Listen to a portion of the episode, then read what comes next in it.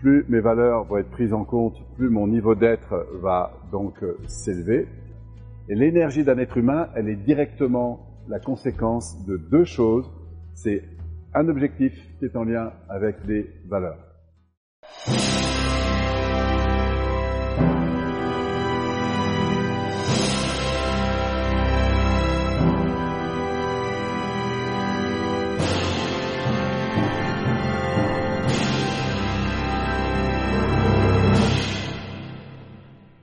Alors maintenant, que se passe-t-il si on reste dans les vides? Eh bien, le cerveau, tout le système neuro-émotionnel, va fonctionner d'une manière un petit peu différente. C'est-à-dire qu'à partir du moment où un objectif s'éteint ou qu'une valeur n'est plus nourrie, que lui vit un vide, qu'est-ce qu'il va faire?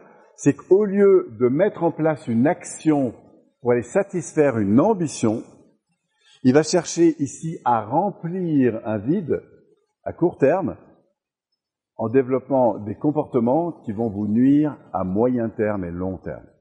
Ça, c'est ce qu'on appelle l'intelligence de destruction.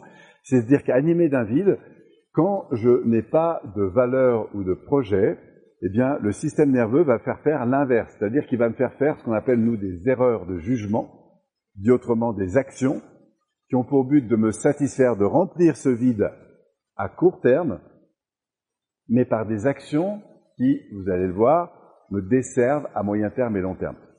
Et ça, vous le vivez quand, par exemple, vous êtes en zone ici d'inconfort, vous rentrez à la maison, vous avez une journée chargée, vous êtes intérieurement pas bien, mais comme il n'y a pas d'objectif et de valeur, vous vivez donc un vide, et cette avidité, elle vous pousse à vous écraser dans le canapé, à manger les trois pop qui traînent, à mettre la télé, pourquoi? Parce qu'à ce moment-là, votre système nerveux, qu'est-ce qu'il fait?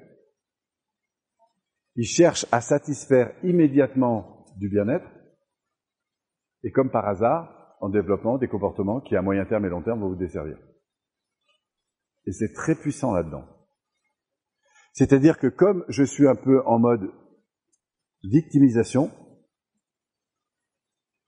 eh bien, j'ai une partie de moi qui, au lieu de m'entraîner dans des actions qui vont me servir à moyen terme et long terme, elle va m'entraîner dans des actions qui vont me faire du bien immédiatement, comme par exemple me laisser aller, manger du chocolat, etc. Pourquoi? Parce qu'à ce moment-là, mon système nerveux, préconscient et inconscient, il va, grâce à un petit sauveteur interne, me dire allez Polo, on se laisse aller, on va des pop-corn, des machins, des trucs, de la bière, vous voyez ce que je veux dire?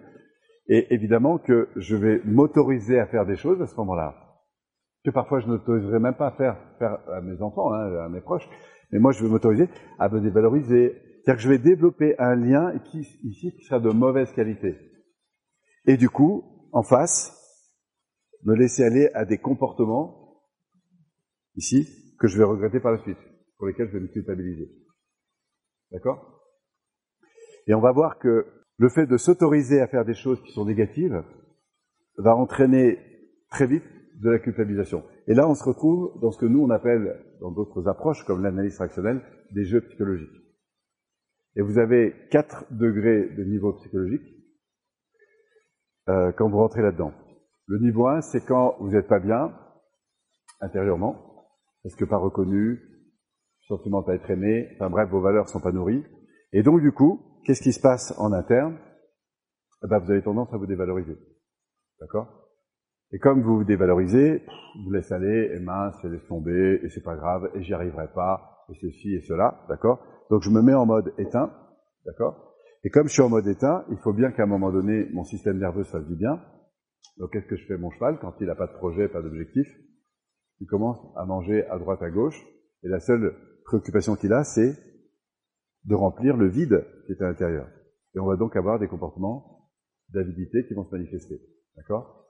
Et du coup, je vais développer des comportements ici qui vont me faire du bien à court terme et qui vont me desservir à long terme, c'est-à-dire qu'ils vont être organisés pour m'amener vers de la perte. Perte de temps, perte d'énergie, perte de moyens, perte de ceci, perte de cela. Et la société, aujourd'hui, nous calibre énormément là-dedans. Avec la télé, le machin, le truc, etc. Bon, heureusement, il y a Internet aujourd'hui qui est en train de remplacer les choses, vous êtes un peu plus d'acteurs.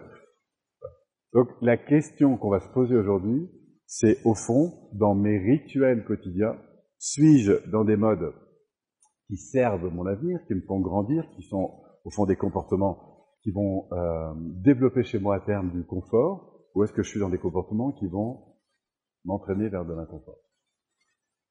Sentez le, ça Et alors, nous, ce qui nous intéresse, c'est cette zone ici, rouge, qui est la zone de frustration, soit pour euh, parce qu'elle va nous entraîner donc vers ces comportements qui nous desservent à moyen terme et long terme, soit au contraire, parce qu'on va prendre en compte la frustration et se dire, changement de mindset, c'est waouh, qu'est-ce que cette alerte rouge m'indique qui est important, qui n'est pas nourri, et très concrètement, si ça allait mieux, ça se passerait comment, et à partir de là, qu'est-ce qu'il est urgent que je mette en place?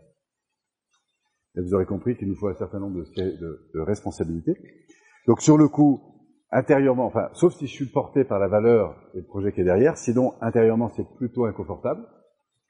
Mais grâce à la valeur et au projet, eh ben du coup, je vais avoir le gaz, l'énergie pour me dire ok, c'est parti, j'y vais, j'investis du temps, etc. Et puis bien sûr que euh, après, qu'est-ce qui va se passer? Quand vous commencez à avoir des résultats Et c'est pour ça qu'on va apprendre à célébrer euh, très rapidement. Eh bien, vous allez remonter ici c'est-à-dire être à la fois dans des valeurs et le sentiment de croître, de progresser, d'embellir, etc. Donc nous, ce qu'on veut, c'est évidemment, ce qui nous intéresse, c'est ce créneau-là, d'accord? Alors être trop dans la performance, on finit par se brûler. Pourquoi? Parce qu'on cherche que des résultats. Et nous, ce qu'on veut, c'est l'équilibre bien-être, c'est-à-dire système de valeurs, et l'équilibre comportement à succès. Mais le succès est entre les deux, d'accord? Et se mesure par les résultats que vous obtenez. Vous suivez? Donc on veut rester dans cette zone-là. Alors toutes les zones sont importantes. Là, on est donc dans du confort passif, de l'inconfort passif, de l'inconfort actif et du confort actif. Sentez les... Donc on veut repérer ce processus-là. Alors, est-ce que vous êtes d'accord que la vie que vous avez aujourd'hui, elle est en parfaite adéquation avec les choix, par conséquent, les comportements que vous avez mis en place? D'accord? Et ce qui va nous intéresser aujourd'hui, nous, c'est les micro-comportements, les petites attitudes. Quelles sont ces petites attitudes qui, si je les change un peu, par effet cumulé, nous amènent à des destinations très différentes, à l'image de ce navire auquel vous changez un tout petit peu le gouvernail qui peu à peu va vers des destinations différentes. Donc on va voir, on va s'attacher aux valeurs, par exemple, prenons les valeurs les plus importantes, celles qui vous animent, et observons après dans notre quotidien si nos comportements sont en phase par rapport à la valeur. Vous comprenez? Et c'est là qu'on va euh, descendre dans ce que nous on appelle les niveaux d'exigence que chacun peut avoir, au fond les standards dans lesquels nous fonctionnons. Et en termes de PNL, quand on voit des gens réussir dans la vie, quels que soient les domaines, ce qui nous intéresse le plus, à travers leur réussite, c'est d'aller détecter les micro-comportements qu'ils montrent chaque jour et qui font qu'ils sont à ces niveaux de standard. Qu'est-ce que fait un sportif de haut niveau chaque jour Un grand chanteur, il est, vous voyez, les, les résultats dans la vie, ils découlent pas comme ça de la réussite qui se voit, en fait, elle découle de comportements, c'est-à-dire de rituels qui ne se voient pas d'accord, et qui sont faits dans l'ombre.